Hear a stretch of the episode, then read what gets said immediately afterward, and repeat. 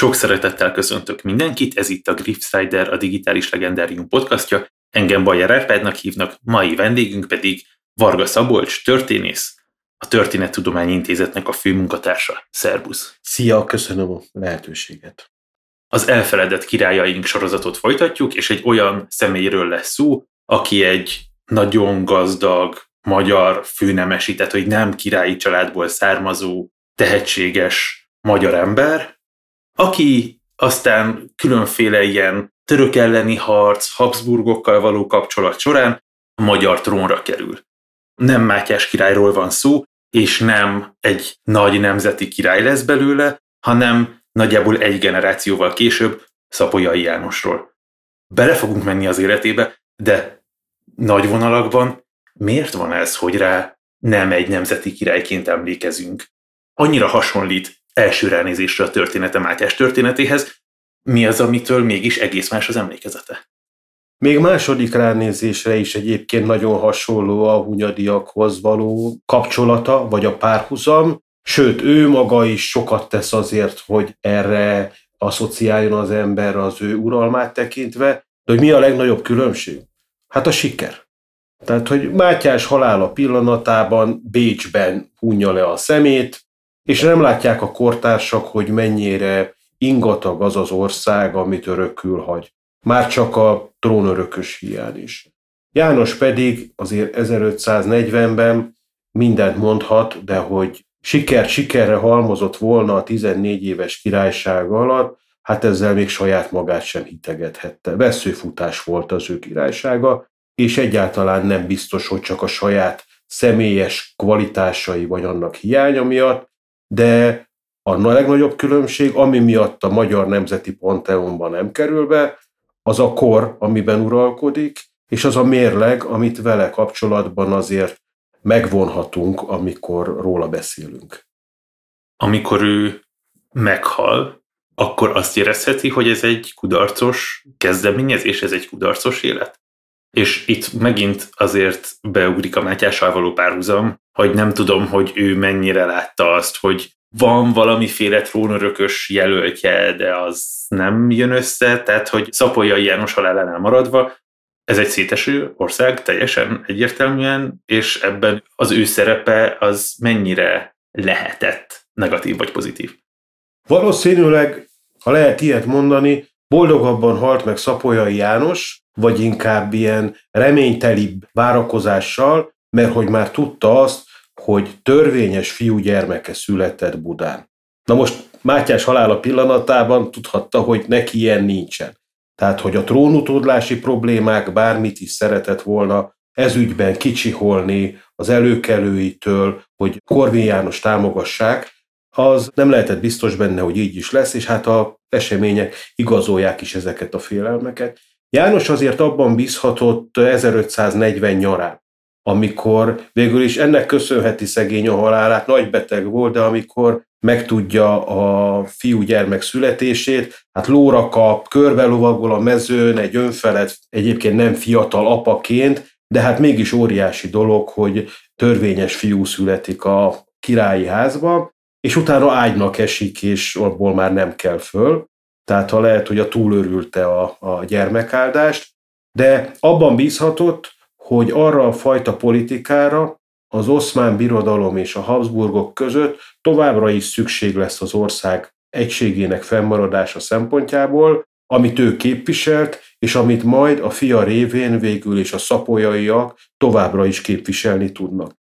E tekintetben lehetett valamiféle pozitív várakozása Jánosnak, még ha tele is volt félelemmel, hiszen tudta jól, hogy Szulejmán szultán kegyétől függ, ami egy gyorsan változó kegy, ezt szintén megtapasztalhatta, és hát arra se lehetett volna azért nagy tételbe fogadni, hogy a Habsburgok, jelen esetben Habsburg Ferdinánd, hát nem fogja a saját szempontjaiból kihasználni az új helyzetet, bármit is ígért meg korábban a Váradi békében, 1538-ban, vagy bármilyen papírt is írt alá. Azaz a felekben nem bízhatott, akik körbevették, hogy ez a rend az a konstrukció, amiben egyáltalán ő képes volt föntartani a királyságát, ez mennyiben él tovább.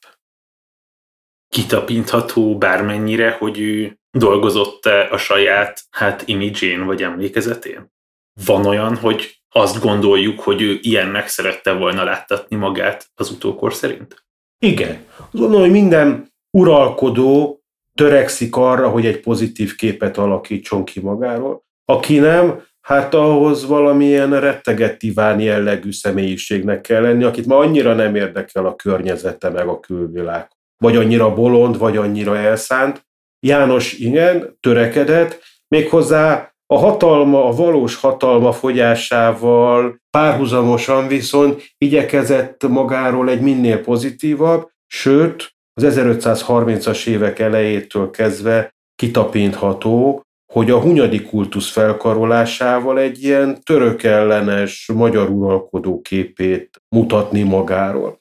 Van néhány reprezentatív építkezése, vagy olyan, ami, ami tényleg az ő nevéhez köthető. Ez sokszor visszaköszön különböző népszerű portálokon, így komment szekciókban, hogy de hát mondjuk 1526-ban miért nem védték Budavárát, és nehezen lehet megérteni, mert keveset tudunk erről, de Budát 1530 után Szapolyai János fogja például úgy kiépíteni, hogy azt aztán később végül is ostrommal nem tudják bevenni se az oszmán birodalom, ezért kell Csellel 1541-ben, sem a Habsburgok, sem 41-ben, sem 42-ben, mert hogy ezek már János építkezéseihez köthetők. Nincs egy fix udvara, tehát nagy hátrányban van, mondjuk Mátyáshoz képest, Mátyásnál rögtön eszünkbe jut akár Buda, bármit is kötünk ott esetleg a nevéhez, de Visegrád. Tehát, hogy van egy kialakult rezidencia, ahol él. Na most Jánosnak az élete az egy űzött vadként menekülés. Váradon is él sokáig, ami egy jelentős város, de mégse királyi főváros, a mai nagyvárad. Lippán is tölt el időt, ami a család egyik rezidenciája, de hát nem egy világváros. És hát Budán is van néhány évet, de megfordul Lengyelországban, meg hát nagyon sokat van úton, ez is, és ez mind-mind hátrányára válik annak, hogy valami olyan királyi udvarról beszéljünk, amilyet elvárnánk, amilyen volt a Jagellók korában, vagy volt Mátyás korában, de mégiscsak van királyi udvar, még ha mozgó is, még ha töredékesebb is, még ha kicsit szegényesebb is és hát hiányzik a nagy történetíró János mögül. Talán ez a legnagyobb hiba, azt gondolom, hogy egy történészt azért nincs olyan szegény király, aki ne tudott volna fizetni.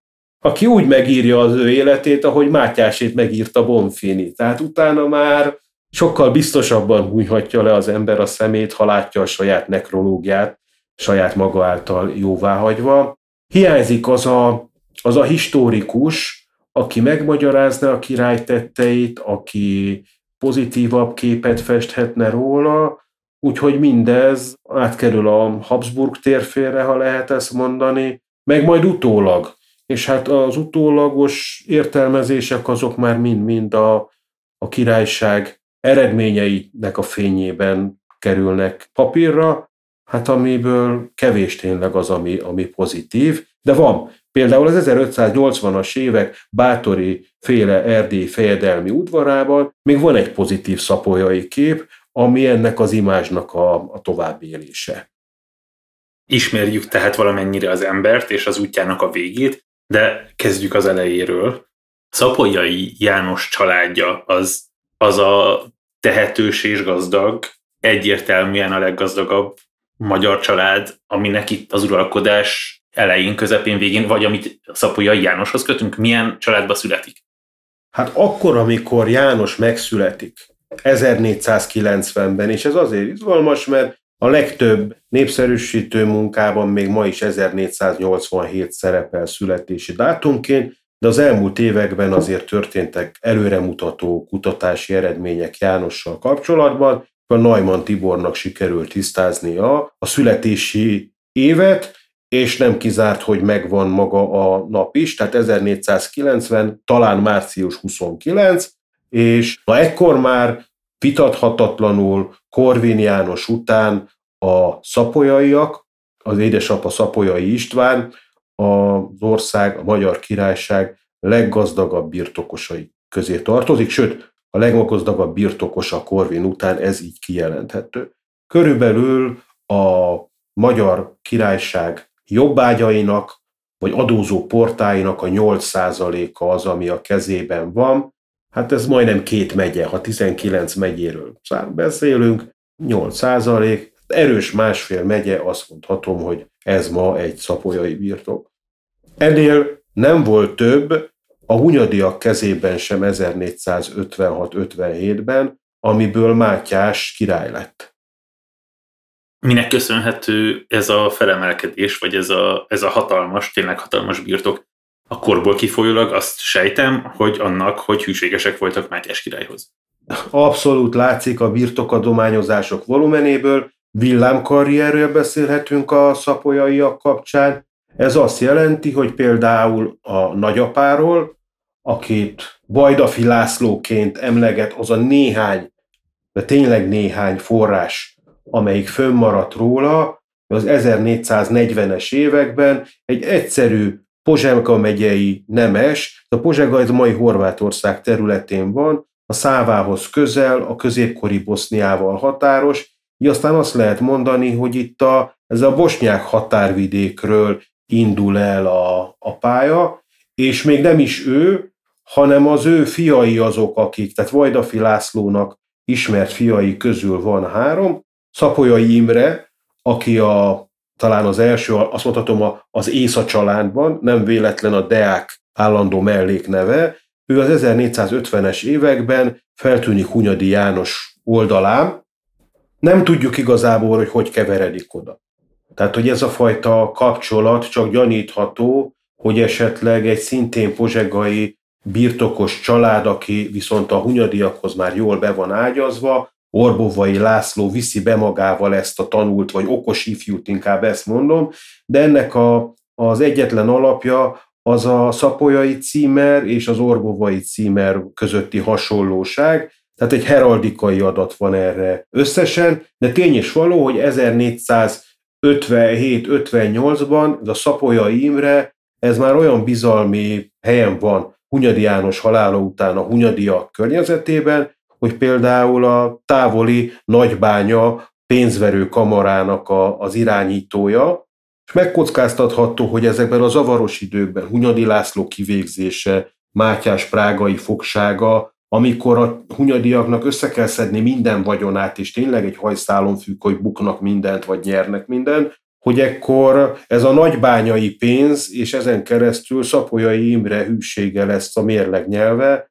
ami segíti Mátyást a hatalomba jutásához. És ezek után indul be egy olyan villámkarrier, hogy 1458-ban már sókamara ispán, amire ma csak ingatjuk a fejünket, hogy jó-jó sókamara ispán, de hogy ebből az uralkodónak brutális bevételei vannak, ha egy ország költségvetését nézzük, és ez egy egész országra kiterjedő jogkör, 59-ben pedig már kincstartó. Tehát onnantól, hogy felbukkan mondjuk 1456-ban Szapolyai Imre, ez a ismeretlen pozsegai nemesi család sarja, három év múlva Magyarország pénzügyminisztere. Ez a villámkarrier, honnan indul, és 59-ben új címert kap, amiben már egy farkas szerepel, mutatva, hogy azért haladunk, megvan az első komolyabb uradalom, nem akármelyik éppen a tokai uradalom, amit ekkor sikerül megszerezni, és húzza magával a testvéreit is. Van egy... Bocsánat, igen? a címerek kapcsán, itt ezt szerintem rakjuk rendbe, mert én se teljesen értem. Van egy kapcsolat, ami arra utal, hogy itt lehet valami kapcsolat egy másik családdal, mert hasonló a címer. Címert ezek szerint nem csak akkor kap egy család, amikor nemessé válik, hanem ez időről időre változhat, változtatja az uralkodó? Igen, köszönöm a kérdést, tényleg érdemes erről beszélni, főleg, hogy a szapolyaiak kapcsán azért korán sem látunk tisztán. Van egy kezdeti címer, egy legkorábbi, amiben egy fél kerék van, egy kocsikerék, egy ilyen szekérnek a kereke, az nem túl ritka, és egy kardot tartó páncélos kéz. Ez az első, amit aztán lecserélnek 1459-ben, amikor egy ágaskodó farkas kerül a címerre, ez végül is új címeradomány. Igen, a családok királyi kegyként kérhetik azt, hogy a meglevő címerüket vagy kibővítsék, vagy lecseréljék egy, egy jobbra, egy presztízsben szebbre, egy divatosabbra. Na most a farkas az mégiscsak jobb egy kocsikeréknél. És ez lesz a következő évtizedekben a szapolyai családnak a címere, van benne még egy félhold, meg egy hatágú csillag, és az 1480-as években megjelenik egy újabb címerváltozat, egy egyszarvú. Na és ez a heraldikában azért elindított egy vitát, melyik volt előbb, a családon belül ki az, aki preferálta az egyik címert, kérte a másik címert. Alapvetően rangemelkedéshez kapcsolódik egy-egy újabb címer, és a harmadik, az egyszarvú, amit sosem használ egyébként önmagában egyik családosnak sem. Úgy látszik, hogy az már Szapolyai Istvánnak a Imre öccsének, egyben Szapolya János édesapjának a, a személyes vágya, valamikor az 1480-as évek közepén, és annak tudható be, szintén divatokról beszélünk, meg imitációról, követésről beszélünk, hogy így, hogy megvan a farkas, meg megvan az egyszarvú, így már lehet egy olyan címert is kialakítani, amilyen négyelt. És akkor a, a jobb felsőbe, meg a bal alsóba kerül az egyszarvú, és a másik kettőbe pedig a farkas. Vagy fordítva, de ez most a mi szempontunkból lényegtelen, hanem az a lényeges, hogy ez a hunyadiaknak a címerére megy vissza, amelyik szintén így időközben vált ezzel a negyedelt felosztásúvá, hát ami már majdnem uralkodói címer. Tehát amikor a szapolyaiak lépkednek előre címeradományban, meg címer elhelyezésben, kompozícióban, akkor ezzel haladnak a pozsegai nemesi millióből egy majdnem királyi dinasztia felé. Úgyhogy ezért fontos, hogy a címer leképezi a család státuszának a változását.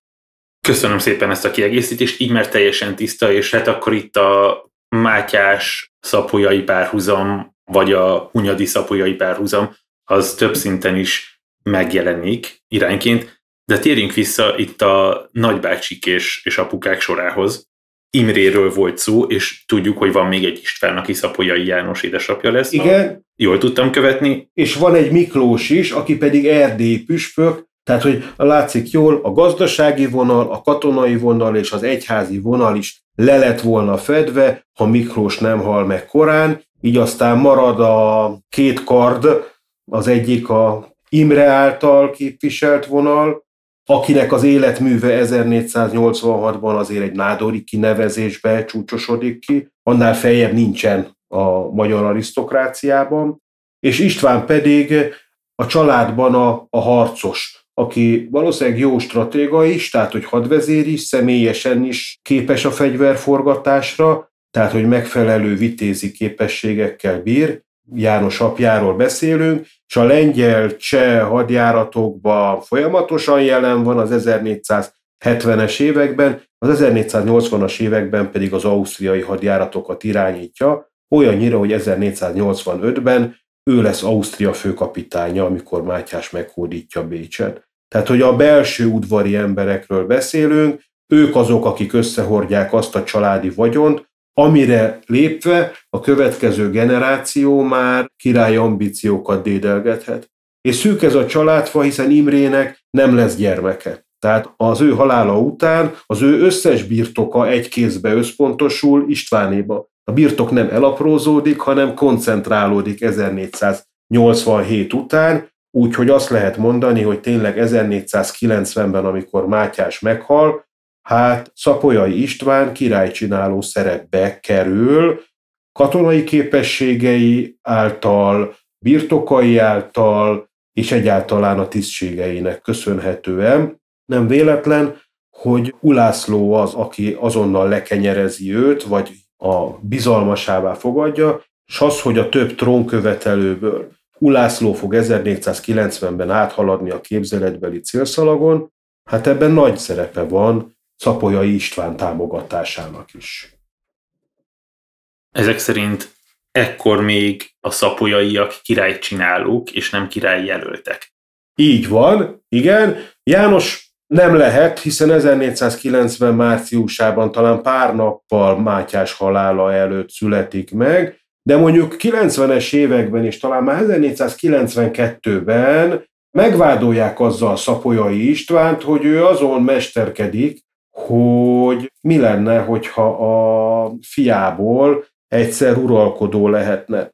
de ez egy távoli, hiszen Ulászló is igaz, hogy ekkor éppen aglegény, de ereje teljében van, de a, a gyanú, a történetmesélés, tehát ha úgy tetszik, ez így benne van, miközben Szapolya István magáról tudja, hogy ő nem lehetne király.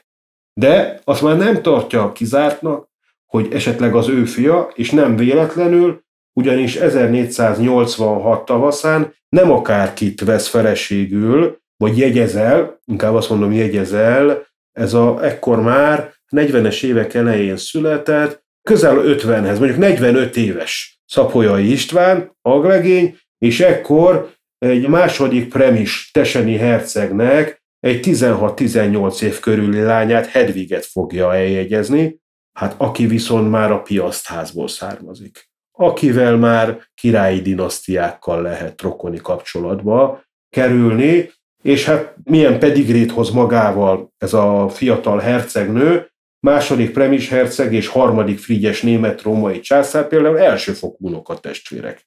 Így Habsburg Miksa német-római császár és Hedvig hercegnő másodfokú testvér. Azt ma is el tudjuk képzelni, az ember azért a másodfokú testvéreit még számon tartja, nemhogy abban az időben, és második Kulászló magyar király és az előbb említett Premis herceg szintén egymás másod testvérei, tehát, hogy ezzel rögtön az európai uralkodói dinasztiákba kerül be a szapolyai név, és a szapolyai Jánosnak ő, ez a Hedvig az édesanyja. Kivárta itt Szapolyai István azt, hogy ilyen házasságot köthessen, mint már jelentős hadvezér? Azt hiszem, hogy igen. Nem ritka a kései házasodás azért ebben az időben sem, sőt az aglegény életre is van példa. Maga Szapolyai János is hát rendkívül későn házasodik, de azt tudjuk, hogy az ezt a frigyet Mátyás hozza tető alá. Bécsben is ülik meg a lakodalmat egyébként Mátyás és Beatrix jelenlétébe, ami meg egy óriási megtiszteltetés, hogy a király személyesen vesz rajta részt, úgyhogy lehet azt mondani, hogy ebben van családi politika is, de van magyar politika is, hogy ez a mi presztisünket is növeli, így mi, így Hunyadi Mátyás fejével gondolkozva. Hol nevelkedik Szapolyai János? Mi az, amire felkészítik, és mi az, amit magára szed? Ugye a királyságából nagyon kevés képünk van róla, az ő műveltségére, de milyen érdekes, hogy oké, okay, utolsó nemzeti királynak tartjuk, ehhez képest van egy sziléziai anya, van egy, hát aki lehet, hogy időközben megtanult magyarul, de nem az az anyanyelve. Van egy pozsegai családból való származás, amiben azt lehet gyanítani egyébként, hogy magát a, ott is az anyanyelv a szláv, még hogyha a horvát bosnyák is, bár Imre meg István már jól tudnak magyarul, és ő maga is Ébenfurtban születik, tehát János. Tehát, hogy milyen állampolgár lenne a mai fogalmaink szerint, egy cseh és egy horvátországi mondjuk legyen az, hogy magyar családnak vagy férnek, feleségnek az Ausztriába született gyermeke, na ő János. És valószínűleg egyébként a családi udvarban az anyanyelv az szintén valamelyik szláv dialektus.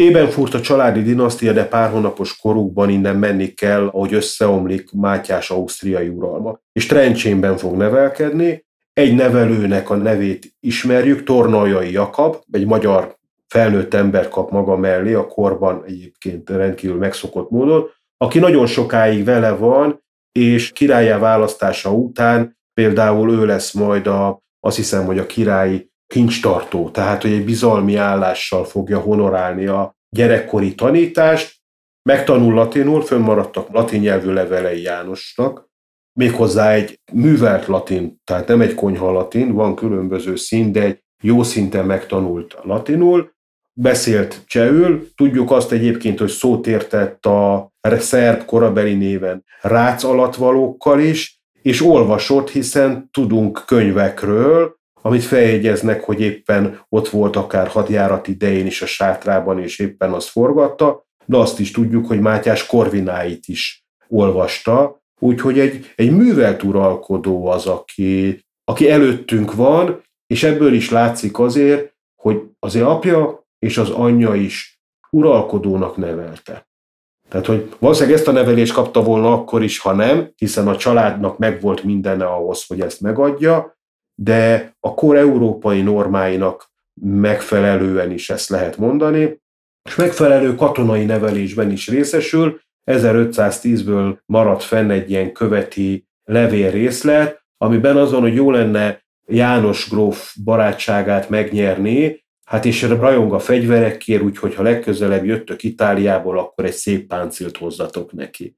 Igen, tehát hogy így érdeklődik katonai kérdések iránt is, és hát egy dolog még, ami elmaradt visszautalnék, a hercegni édesanya, meg a, tényleg az európai dinasztiák mellett, azért a családon belül az 1465-ben kapott grófi cím, az szintén egy olyan mérföldkő a karrierben, amit egy ilyen életrajzi beszélgetésben meg kell említeni, mert mi a magyar népmeséken szocializálódtunk, ahol grófokból tele volt a szérű, de a 15. században ez egyáltalán nincsen így, sőt, rendkívül kevés család az, aki ezt a grófi címet megkapja, ami egy, egy örökletes, nem tisztséghez köthető bárói cím. Hunyadi János az, aki Beszterce örökös grófja lesz elsőként, egyébként német mintára érkezik ez a grófi cím, aztán Szilágyi Mihály, aki ezt megörökli, és 1462-ben Vitovec János kapja meg Mátyástól, még azért, hogy átálljon az ő oldalára, és így jön 1465-ben szapolyaiaknak a grófi címe, illetve vele egy időben Újlaki Miklósi, akiből aztán szintén király, méghozzá bosnyák király lesz. Ebből látszik, hogy a bárói szinten belül van egy fölső kaszt, ami tényleg már a királyképességnek az erőszobája, ez a már többször említett grófi cím, és ezt azért korán megszerzik a karrierjük során a szapolyaiak, és ez mindvégig meg is marad. Tehát, hogy a grófi cím, a nádori tisztség, amit nem csak Szapolyai Imre nyer el 1486-ban, hanem a, az öccse is kvázi megörökli 1492-ben és utána haláláig szintén Nádor. Nem véletlen, hogy János sokáig a források egyébként Nádor fia Jánosként fogják nevezni. Nem Szapolyai János, hanem Nádor fia János. Hát ez is a rangot mutatja, hogy milyen felmenőkkel büszkélkedhető. Még egy dolog kimaradt szerintem, ez pedig a magyar nyelv és a magyar nyelvhez való viszony. Említetted, hogy valószínűleg nem a magyar volt az anyanyelv a szapolyaiak környékén. Egyáltalán hol van a magyar nyelv ebben az időszakban? Hivatalosan nem államnyelv, de azért mégis. Nincs ilyen, hogy hivatalos államnyelve Európa más királyságaiban sem. Egy királyi udvar az mindig multikulturális, mint a ma a Real Madrid, vagy egy, egy top csapat a labdarúgásban, ahol mindenki beszél valamilyen szinten angolul, franciául, valahogy összerakják, hogy ki mit szeretne. Ez a Mátyási királyi udvar is egyébként hasonló, főleg amikor Beatrix megérkezik az itáliai udvartartásával. A magyar előkelők azért alapvetően magyarul beszélnek, és aki idejön, idővel ő is megtanul magyarul. Tehát van egy ilyen asszimilációs hatása a beköltözésnek, a, a magyar arisztokráciába vagy nemességbe való beépülésnek, úgyhogy megvan ez is. Azt gondolom, hogy az apa révén János legalább két nyelvű, tehát amellett, hogy tud, nevezzük szlávul, tehát hogy most éppen cseh vagy délszláv, valószínűleg megértették egymást egyébként abban az időben, sokkal jobban, mint ma, és amellett ott volt a magyar nyelv ismerete is. János mikor kezd el önálló politikát folytatni, önálló irányba menni? Mikor kezd el kitörni a, az apja, illetve, mint hagytuk, párhuzamosan a nagybátyja árnyékából? Hát ugye a nagybácsit nem ismerhette, ő meghalt három évvel az ő születése előtt, és végül is viszonylag korán ő maga is félárva lesz. 1499 karácsonyán, egy ilyen hirtelen halállal pápán, a karácsonyi misére mennek a papok, hogy hívják Istvánt és holtan találják az ágyába, tehát hogy nincs előkészítve a, az utódlás, már valószínűleg beteg, mert pár nappal korábban tesz egy ilyen végrendelet kiegészítést, de hát ő ekkor még csak 9 éves.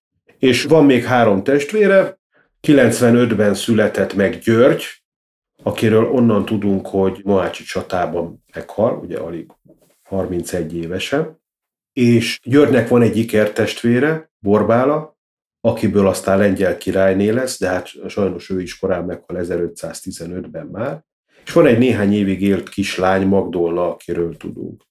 Az ambíciózus anya az, aki 1499 után a család sorsát a kezébe veszi, ha úgy tetszik, a, a gyeplőt fogja, aki hát szintén nincs hiány az ambíciónak, és azt lehet mondani, hogy talán a következő pár év, mondjuk úgy 1505-6-ig, inkább 1506, az az anya akarata, ami látszik a János életútból.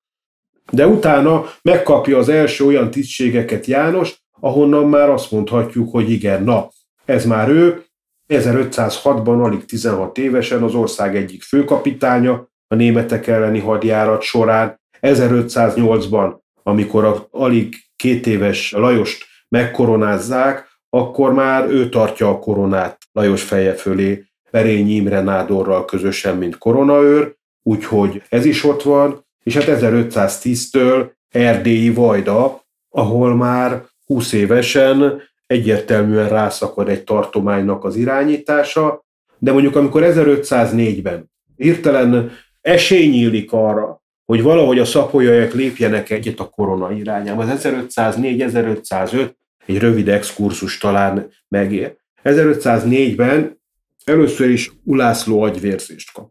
Ekkor már egy lánya született, Anna már él, de fia még nincsen, és félő, hogy a király meghal fiú utód nélkül. Ez a, az egyik ebben az évben bekövetkezett esemény. A másik, hogy Korvin is meghal, aki azért mindvégig ott van Mátyás törvénytelen fiaként, hatalmas birtokokkal, elismert hadvezérként. Tehát sose lehet tudni, hogy Korvin János mikor emeli valaki föl a vállára, hogy esetleg mondjuk Ulászló esetleges halála után beleszóljon a trónutódlás kérdésébe, de Korvin is meghal. Sőt, Korvin fia Kristóf is meghal rövid úton, gyermekként, ahol a kortársak már mérgezést emlegetnek, hogy itt kiírtják a Korvin házat. Na, itt van a helyzet, amikor azt lehet mondani talán, hogy Hedvig lép, és ő akkor fölveti azt, hogy mi lenne, hogyha Korvin János életben maradt kisgyermekének, Erzsébetnek megszerezné a kezét György fia számára, ezzel a Korvin örökségbe lenne csatornázva. A fiának viszont az idősebbnek, Szapolyai Jánosnak mi lenne, hogyha annak királyné lenne a felesége, és így a Jagelló házba innentől már azért nagyot bukni nem lehet. Ez a mesterterv. De aztán Erzsébet is meghalt, hát, hogy György nem fog megházasodni, és hát annak királyné kezéről pedig mindent be kell vetni, hogy leveszéljék mind Hedviget, mind a Kamasz Jánost, mert hogy mégiscsak másnak szánják, és ezért jön az, hogy 1505-ben végül is Zsigmond lengyel, ekkor még csak herceg, vállalja a békítő szerepet, és azt mondja, hogy jó, én bevállalom azt, hogy elveszem Borbálát, de akkor János mondjon le arról, hogy feleségül kérje Annát. És végül is ez történik, a tervek kútba esnek, tehát János aglegény marad, de Zsigmond állja a szavát, és ebbe a helyzetbe értelmezhető egyébként az 1505-ös Rákosi végzés, amiből sose lesz törvény, hiszen az uralkodó nem szentesíti, hogy a magyar nemességen belül van egy nimbusza már a szapolyaiaknak, akik minden bizonyal ezen dolgoznak is, látszik, hogy messze a legerősebbek, és félő, mert 1505-ben, ha meghal az uralkodó, Ulászló, akkor a korabeli örökösödési szerződés értelmében Habsburg Miksa követte volna a trónon. Na most Miksát akarták elkerülni. Őt akarták kizárni a rendek, és hozták ezt a rendelkezést, hogy a király magtalan, utód nélküli halála esetén csak saját maguk köreiből fognak nemzeti királyt választani maguknak, amiben nincs kimondva, hogy Szapolyai János, azért lehet beleérteni, mert ekkor ő Korvin János halála után torony magasan a, kiemelkedik a hazai arisztokrácia sorából, de hogy ez nem a nemzeti királyság megteremtésének a szándéka, hanem a Habsburgok elutasítása a magyar nemesség részéről, mert hogy ez van beléjük kódolva az elmúlt 60 évben, tehát mondjuk Mátyás idején szinte folyamatosan, a legnagyobb veszély a török mellett, velük párhuzamosan, azért mégiscsak a Habsburg oldalról fenyegette az országot. Ők így élték meg. Van egy Habsburg fóbia. És ebbe értelmezhető csak ez a rákosi végzés. De hát 1506-ban megszületik Lajos, szerencsére életbe marad, még ha az édesanyja a királyné bele is hal a szülés utáni gyermekágyilázba, így aztán lekerül a napirendről a magyar trón megszerzése János számára, és azt lehet mondani, hogy akármit is gondolt ő erről, 1526. szeptember elejéig semmi olyat nem látunk forrásokban. A jól értesült itáliai követek jelentéseiben sem, hogy ő valahogy az uralkodója megbuktatására törekedett volna. Belenyugodott ebbe a helyzetbe. 1526. szeptembere, ez közvetlen a Mohácsi csata és második Lajos halála utáni időszak. Itt azt hiszem, hogy nem érdemes megkerülni azt a mítoszt, miszerint Szapolyai szándékosan késik el a Mohácsi csatáról a saját erdélyi hadseregével, ami pedig sorsdöntő lehetett volna, tehát van egy ilyen kvázi áruló mítosz körülötte. Mi ennek az alapja, és mi a valóság? Hát ez egy örök darásfészek. Már nem tudom mit mondani erre, és valószínűleg, ha 50 év múlva 100 podcast után újra ez a kérdés előjön, akkor megint lesz nem kevés hallgató, aki erre felsziszen, és azt mondja, de hát áruló volt, függetlenül bármi mástól. Ez egy nagyon mélyen belén kivódott kép immár. Hogy honnan jön? Az erre a közkeletű történészi magyarázat, hogy nagyon korán elterjesztik már Habsburg Ferdinánd hívei, illetve az ő megbízásából olyan humanisták, például Cuspinianus, aki az ő jogigényét támogatja, tolja, és ehhez szapolyait diszkreditálni kell az európaik és a magyar közvélemény előtt. Erre ez a történet, a király elárulása tökéletesen alkalmas. Azonban, ha megnézzük a Mohácsi csatáról szóló forráskiadványokat, amiben ott vannak egymás után kronológiailag a, az iratok kiadva, akár a túlélők első beszámolói, akkor nagyon izgalmas azt látni, hogy ez már nagyon korán megjelenik ez a történet. 1526. szeptemberében a szana szétrebbenő túlélők között már lábra kap ez a hír. De hogy miért kaphat lábra? Amellett, hogy továbbra is tartom, hogy nincs valóság alapja. Mert megpróbálják maguknak megmagyarázni, abban a Mohácsi táborban, azokban, abban a hiszemben élhettek két héten keresztül, vagy még ott lent táboroztak, hogy várták szapolyait. Na most talán megjön az Erdély vajda, jaj, talán most miért nem jön, és akkor a legvadabb hírek szájra kaphattak. Na és ebből van egy csokor ezekben a túlélők által készített beszámolókban. Ettől ennek még nem lesz valóság alapja. Mit látunk? Mi az Erdély Vajda feladata alapvetően az erdélyi tartomány védelme. 1526 nyarán mit lát a magyar hadvezetés nagyon sokáig Szulejmán szultán szándékaiból? Az, hogy vagy Zágráb ellen támad, azaz vagy Szlavónia ellen megy, ami valószínűleg a szultáni dezinformációnak a, az egyik adata, amivel mit ér el, hogy a horvát seregek, szlavón seregek is hát késve érnek a, a csatatér. A horvátok sehogy, a szlavon bán által vezetett kontingens pedig az utolsó nap esik be, mert hogy az ő feladatuk az ő tartományuk védelme. A másik hír, hogy Erdély ellen fog támadni a szultán. És egyébként erre is lett volna lehetőség. Azt tudjuk egy másik oldalról, egy másik beszámolóból, hogy jó helyismerettel rendelkező szerbeket kérdeznek meg, rácokat a szultáni udvarba, hogy hogy a legkönnyebb elmenni a magyar királyság elfoglalására. És van ott fölmerül az is, hogy esetleg Erdélyen keresztül, míg mások meg lehúrogják az illetőt, hogy nem, nem, a legegyszerűbb a Duna vonalán menni, és akkor ejtik el mondjuk az erdélyi tervet. De hogy az Erdély Vajda feladata Erdély védelme. És mire kiderül a szultáni hadjárat valós célja, addig valójában a mozgósítási sajátosságoknak köszönhetően tényleg aratás előtt nem képesek összegyűlni a hadak. Erdély nincs közel. Alapvetően nem is egy könnyen járható út. Tehát mondjuk eljutni Kolozsvárról Mohácsra, az nem egy bevett szokmányos hadiút. Várad, Buda, és így szoktak menni a, a hadak, hogyha Erdélyből jönnek Magyarországra, Dunántúra vagy fordítva. Na most itt át kell vágni a Dunatisza közén, és hát azt látjuk, hogy augusztus 23-án Szapolyai János még Kolozsváron van. Na most lóval meddig lehet eljutni, mennyi az a napi megtett kilométer, tényleg valahol a Tisza környékén lehetnek, még azt is mondanám, hogy nem is Szeged, hanem attól följebb a vajdai seregek, akkor, amikor a csata megtörténik. Bocsánat, tehát, hogy akkor a mozgósítás az 1526. augusztusában zajlik Erdélyben is, Zajlik. és gyakorlatilag Igen. augusztus 20-a környékére gyűlik össze a sereg, és akkor indul, vagy 20-a után pár nappal, 23-án Mikolosváron van, akkor indul a török felé. Hát nagyjából, ha jól sejtem, ez az az idő, amikorra megérkezhet Erdélyhez a török sereg is. Tehát, hogy ők arra készülnek, hogy oda?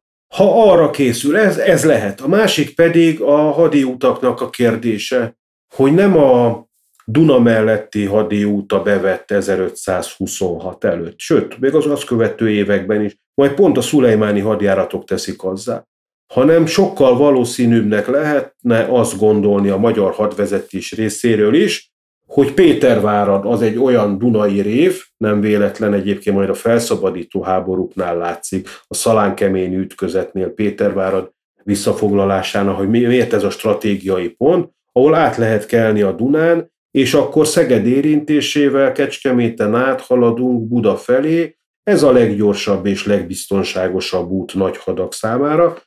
Ha így gondolkozott a magyar hadvezetés, akkor nem gondolkozott rosszul, hogy azt mondja, igen, én leszek ennek a hadjárati útnak a nyugati oldalán, az Erdély Vajda a seregével a keleti oldalán, és ha úgy tetszik, bekerítjük ezt a támadó szultáni sereget. Amit hogyan lehet kikerülni? Akkor, ha nem ezt az útvonalat használom, hanem eljövök nyugatabbra. Tehát az sem kizárt, hogy Szulejmánék ennek ismeretében határozzák meg a 26-os hadjáratnak az útvonalát, egy sokkal nehezebb terepen egyébként a Dráván átkelni, eszéktől a Karasicáig, látszik a szultáni naplóban, hogy mennyire nehezen járható úton kell eljutniuk, és ez mindenképp az oszmán hadseregnek a, egy komoly fegyvertény, hogy ezt meg tudja csinálni. Tehát, hogy ez mind arra mutat, hogy Szapolyainak a csatából való elkésése az egy utólagos rémhír, illetve tudatos propaganda terméke. És hát azt se felejtsük el, hogy van egy öccse, aki négy évvel vagy öt évvel fiatalabb nála, akit szeret, akivel jóban van, és aki ott van a csatában. Mert hogy az ő hiányában őt teszik meg hadvezérnek, különösebben hadvezéri tapasztalat nélkül Szapolyai Györgyöt. És ő is ott marad a csatában, holta. Sokáig nem tudták, hogy a, mi lett a sorsa, azóta előkerült erre vonatkozó forrás, hogy hát ő a Dunához rohant, vagy menekült a csata végeztével, ott próbált meg egy magyar sajkára felkapaszkodni még, és hát ott érte a halál, ott vágták le, és nem is lett meg a holteste soha. És mi lett volna, ha Szapolyai János megérkezik? Erre Neumann Tibornak van egy frappáns válasza, hogy lehet, hogy nem áruló királyként emlékezünk rá, hanem egy dicső hadvezérként, aki viszont tovább gyarapítja a Mohácsnál elhúnyt magyar főnemeseknek a névsorát. Hogy ezt is ugyanúgy bele kell kalkulálni. Mohács után viszont, és nem is Mohács miatt, hanem úgy sejtem, hogy elsősorban második Lajos halála miatt teljesen új politikai helyzet jön létre Magyarországon, ahol már Szapolyai Jánosnak is osztanak kártyát itt 1526. szeptemberétől ő egyértelműen királyá akar válni? Azt hiszem, igen. Onnan, onnan látjuk, hogy nagyon kevés irat maradt fenn Szapolyai Jánosról, ezekből a hetekből. Azt tudjuk, hogy tart Tokajban egy részországgyűlést, annak a képen ott van. Tokaj azért saját birtok, tehát a hazai pályán van, ha lehet ezt mondani.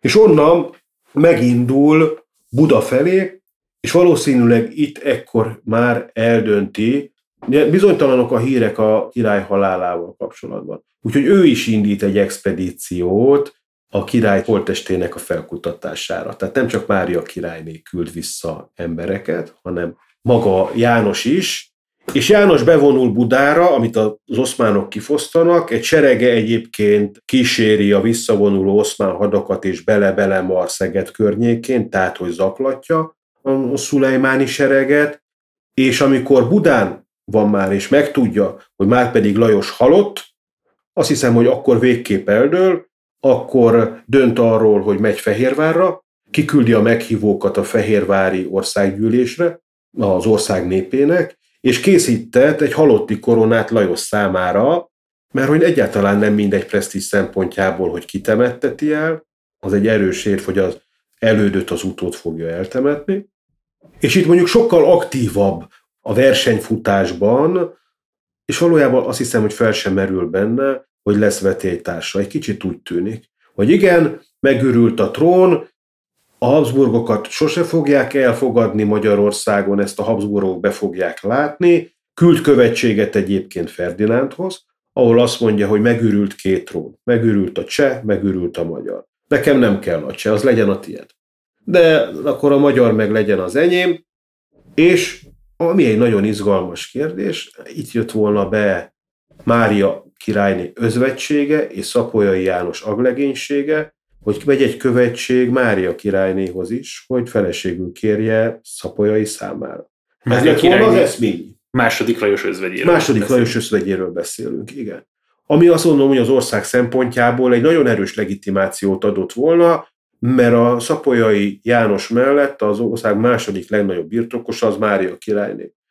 Az uralkodó, amikor elment már, mint Lajos a hadjáratba, akkor a kegyúri jogokat is a feleségére ruházta, azaz az egyházi kinevezéséknek a, a jogát, amivel ugye a meghalt püspökök helyére kinevezhető emberek akkor már is, ha úgy tetszik, zsebben vannak, de mind Ferdinánd válaszából, mind Ferdinánd terminológiából, ahogy nem hajlandó Szapolyait soha királynak nevezni 1538-ig, csak erdélyi vajdának, látszik, hogy a Habsburgok eldöntötték, hogy megszerzik a magyar trónt, hogy ezt most nem fogják engedni. Ez túl jó, szerencsés, vagy szerencsétlen okok miatt, de ekkora pénzeső még egyszer nem fog leesni az ölükbe, mint most 1526-ban, és a magyar trón van annyira értékes, mint a cseh, úgyhogy Mária kikosarazza Jánost, és Ferdinánd pedig valójában már csak erőt gyűjt, minden tárgyalási szándék ellenére, hogy amikor alkalom adódik, akkor ha kell fegyverrel szerezze meg magának a magyar trónt. És ez a nyitánya egy több évtizedes folyamatnak, amit, amit az iskolai tankönyvekben az ország három részre szakadása címszó alatt találunk meg általában. Mi változott a magyar nemességben, hiszen 20 évvel korábban még kifejezetten a Habsburgok ellen szól a rákosi végzés. Inkább ők, mint szapolyai? Hát biztosan külön-külön meg kéne nézni az egyéni motivációkat, hogy ki miért dönt így, vagy miért dönt úgy. Vagy bocsánat, mondok egy másikat, ami lehet, hogy erősebb. Mohács után egyértelmű, hogy nem vagyunk elegek a török ellen, és kell a nyugati szövetséges. Azt gondolom ez a legmegengedőbb elképzelés, és ebben is van valóság alap, sőt, azért alapvetően ezzel is takaróznak a kezdetektől fogva Habsburgok oldalára álló magyar előkelők, és az idő azért őket fogja igazolni évszázados távlatokban. Hát, hogy honnan származnak, vagy hol élnek a Ferdinándot támogatók, hát a nyugati országrész. Tehát az látszik, akinek a családi kapcsolatai, a kereskedelmi kapcsolatai, mind-mind ebbe a Habsburg érdekszférában vannak. Tehát Jánosból mondjuk nagy különbség, akár Mátyáshoz képest is, bár Mátyásnak is ezzel meg kell küzdenie, hogy János sose lesz az egész ország királya. Kezdetektől fogva nyugat-magyarországi Moson, Pozsony és ez a környék elutasítja az ő uralmát. Tehát még a, amikor a legerősebb, a delelőjén van a hatalmának és az rövid időszakok, akkor is azt mondhatjuk, mondjuk az ország 90%-a ismeri el urának. Sose lesz olyan, amikor nyugodtan hátradőlhet a trónon, és azt mondja, ez az enyém. Nincs ilyen. Ez az egyik. A másik, ami szintén mire várhattak? Tehát az, aki azt mondja, mondjuk nyugati határszélen lakó. Elismerem János király törvényes uralmát, megkoronázták, semmi olyat nem látok, ami miatt azt kéne mondanom, hogy törvénytelen, már pedig akkor, akkor viszont el kell fogadnom uramnak. Igen, de ott van az évtizedes Habsburg-magyar háborúnak a rémképe, hogy na jó, de azt is tudom, hogy János királynak mennyi katonája van, és azt is tudom, hogy itt a Habsburgok pár hónap múlva le fognak engem tarolni a katonáikkal, a zsoldosaikkal, hát akkor csak nem védeni akarom a saját családom birtokait. Tehát, hogy ebbe biztosan van egy ilyen csobó összetevő. És olyan is le volt, ez is valószínű, akik alapból nem szerették szapolyait. Mert ismerték, vagy mert nem ismerték. Hát ez a tipikus emberi jellem, na mi közülünk való, az nem fog rajtunk uralkodni. Hogy na, azt már nem. Akkor már én is lehetnék. Tehát, hogy ez ilyen nagyon triviális dolgokon is múlhat, de azt gondolom, a magyar politikai elitben azért volt bölcs, ennél távlatosabb gondolkodás is. Ha a magyar cseh király együtt, mint Lajos nem képes megállítani az oszmánokat, akkor vajon pusztán a magyar király Szapolyai János a még oly hatalmas birtokaival együtt is képes lehet erre. És milyen szövetséget tud hozni János, és milyen szövetséges tud hozni Ferdinánd. És János még a lengyeleket se tudja, akikkel családi ágon, ahogy tetszik, rokonságban van, szövetségesként bevonni az oszmánok elleni harcba, hanem csendes társként vannak ott, otthont adnak neki, amikor számüzetésben van, de nem lesz egy lengyel-magyar-török ellenes vagy Habsburg ellenes szövetség.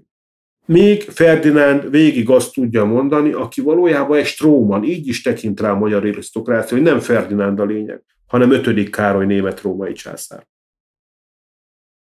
János király uralkodása egy szakadatlan polgárháború, amíg meg nem hal? Lehet benne belső szakaszokat hozni, tehát a, van egy ilyen illúziók esztendeje 1526 vége, amik úgy működik, mint egy király, kinevezi a saját embereit, megnézi, onnan lehetne bevételt szerezni, megpróbál kisebb hadjáratokat szervezni az elfoglalt várak visszavételére, próbál valamit kezdeni a, a magyar alföldön bolyongó rácokkal, akik Cserniován vezetésével egyébként elkötelezettek János iránt, országgyűlést hív össze 27 tavaszán Budára, tehát hogy ez, ez működik. De 27 nyarán, amikor Ferdinánd megindítja a hadjáratát, azokkal a zsoldosokkal, akik hazatérnek Róma kifosztásából, és éppen ráérnek, akkor ilyen kártyavárként omlik össze a hatalma. Ebbe benne van Ferdinándnak az a megfelelő akna munkája, hogy elkezdi levelekkel és ajánlatokkal bombázni szapolyai híveit. De benne van az a nyers katonai logika is, hogy jobbak, erősebbek. Ide jön Szapolyai nem vállal csatát, nem védi meg Budát se, nem véletlenül, mert nem tudja, és Tokajnál vereséget szenved. Na ez, ez egy pofon. És a következő pofon jön 1528 tavaszán, amikor Kassa alatt Színánál újabb vereséget szenved, pedig ott, ott előzetesen azért győzelemre számít, és egészen Lengyelországig, Tarnów városáig kell menekülnie. Na, itt a Szapolyainak a, a maradék presztízse pedig volt sok az országon belül 26-ban, hát a hadvezéri mindenképpen lenyészik, és kiderül, hogy ő neki egyedül arra nincs hatalma, hogy az országot saját erejéből szuverén uralkodóként bírja. Szövetségesre van szüksége.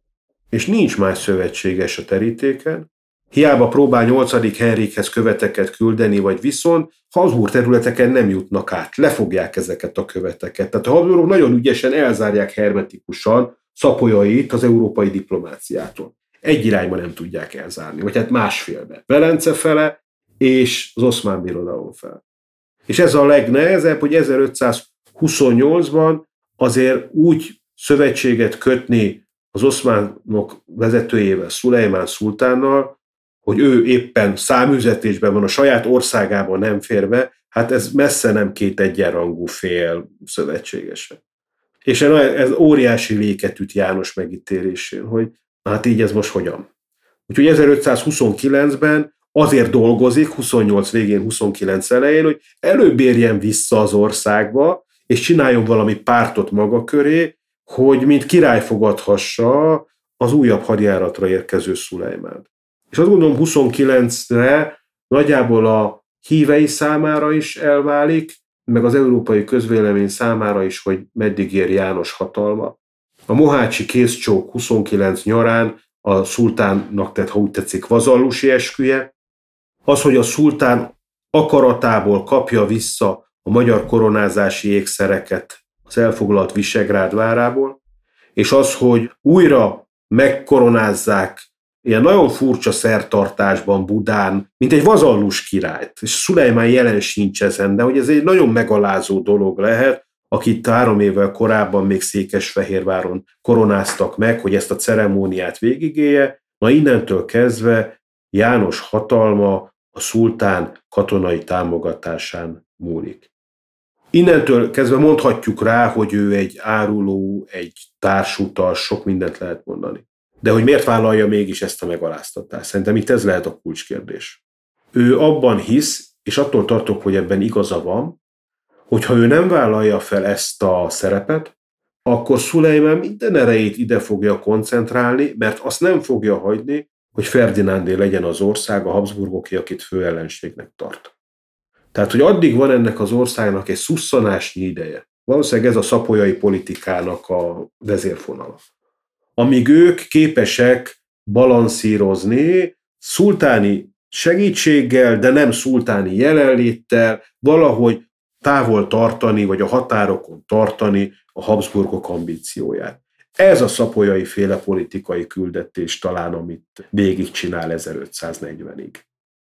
És ezzel gyakorlatilag, ha jól gondolkodom, akkor ő az első, vagy legalábbis az elsők között van, aki a nyugati ellenfélel szemben keleti szövetségest választ. Hát benne van talán a top kategóriába, de hát ilyenfajta európai szövetségek azért már köttettek. Tehát, hogy velencei követek is bukkantak már föl, nem egyszer, nem kétszer. Most hát 1535-ben azért első Ferenc francia uralkodó is köt valamiféle megállapodás Most a magyar, magyar viszonylatban gondoltam. Tehát, hogy az a vonal, hogy a törökkel szövetkezünk, és a fő ellenség az nem a török, hanem a Habsburgok, ami aztán tökölig többé-kevésbé valamilyen módon kitart?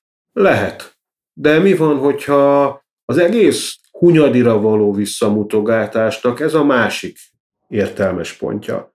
Ki az, aki békét köt úgy a törökkel, hogy azt mondja, hogy igen, békét kötök, és átengedlek a területemen, hogy fosztogasd a Habsburgokat, akivel éppen háborúzom hogy ez a mátyási politikának a felújítása, amit egyébként Szapolyai ígér is a koronázáskor.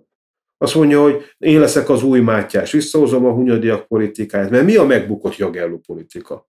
A nyílt konfrontáció az oszmán birodalomban. Na annak a vége Mohács, szövetséges nélkül. Akkor most próbáljuk meg újra a mátyásit, valami béke, és ha nekik van bajuk a Habsburgokkal, akkor van egy folyosó, amin át lehet menni és hogy ez lehet a mátyási politikához való visszatérés, csak hát János nem mátyás. És János országa nem mátyás országa. És Mehmed szultán oszmán birodalma, vagy Bajezidé, az pedig nem Szulejmán szultán birodalma. Tehát, hogy a metódus ugyanaz, csak minden szereplő más benne. Az egyik megerősödött, a másik meg meggyengült. Úgyhogy ez lehet itt ebben a, a probléma is. Nem egy azt mondom Szapolyai János mellett kitartó előkelőben, ez lehetett a motiváció, hogy azt mondja, igaza van Jánosnak, ez, ez lehet a mi útunk. Hogy valahogy kiegyezni, mert egyébként lenyel bennünket. És rengeteg délszláv előkelő van, diplomata van, dalmát, meg ragúzai János udvarába, akik milyen példát hozhatnak. A ragúzai példát, ahol szintén van egy vazallusi megállapodás, ahol vígan kereskedik mai Dubrovnik, az akkori Ragúza kereskedőváros, megfizeti a, az ajándékot a szultán felé, amit meg kell, és van egy ilyen élni és élni hagyni benne. Azt a békát meg lenyeljük, ahogy évente azt az adót oda kell adni. Attól tartok, hogy ez ismert volt a magyar politikai elitben is, és járható útnak gondolták közülük sokan. És ez lehetett egy nagy különbség. Ferdinánd is megegyezett egyébként volna szívesen Szulejmánnal, csak nem tudott, hát hogy vele nem akart. Mert ő jóval erősebb ellenfél volt ahhoz, hogy megegyezhessenek, mármint Konstantinápolyból nézve. De hát ő is nagyon ajánlkozott, mert hasonló feltételekkel egyébként, mint Szapolyai János a szövetségesnek, de János alkalmasabb volt erre a szerepre. Kedves hallgató, bezárult a kör, köszönjük, hogy eljutottál idáig. A digitális legendáriumot megtalálod YouTube-on, valamint Facebookon, ha pedig valamelyik podcast megosztón hallgatsz minket, akkor kérlek, hogy értékeld az adást, hogy minél többekhez eljussunk. Szabolcs, veled pedig szeretném lezárni Szapolyai Jánosnak a történetét. Ha te lennél a történetírója, nem 21. századi történészként, hanem ott az udvarban, akkor mit írnál? Hát, hogy talán legalább őszinte volt. Egy ember egy teljesen lehetetlen történelmi helyzetben, azt hiszem, hogy ő maga is egyébként élete végén valahogy úgy sóhajt fel Betlen Farkas történetíró szerint, hogy hát egy jó nap se virrat rám, hogy egyik bajüzte a másikat egymás után, tényleg egy űzött volt. Tehát, hogy nem derül ki, hogy milyen uralkodó lehetett volna Szapolyai János, mert egy darab szélcsendes napja sem volt a 14 éves uralmában. És az erdélyi fejdelemség kialakulása, egyáltalán léte, ami azt jelenti, hogy van egy magyar állami és kulturális létezés a Kárpát-medence keleti felében, attól tartok, hogy ez szapolyai megalkuvása nélkül nem jött volna létre. Látszik jól a Habsburgok, sose tudták szilárdan birtokukba vonni az ország keleti területét, és a legnagyobb háborúk akkor robbantak ki az oszmánok és a Habsburgok között, amikor megpróbálták 1551-ben, 15 éves háború idején, meg a, egészen a felszabadító háborúkig. Sose volt akkora erejük, hogy ezt megtehették volna. Akkor mi marad? Ahogy Hambas Béla az Öt Géniusz című regényében megfogalmazza, Hát igen, az Erdély az, az mindig innen is nézi a dolgot, meg onnan is nézi a dolgot. A túléléshez ezt az ösztönt kell kifejleszteni, és hát ebbe attól tartok szapolyai volt az ászlós hajó. Varga Szabolcs, köszönöm szépen a beszélgetést. Én köszönöm.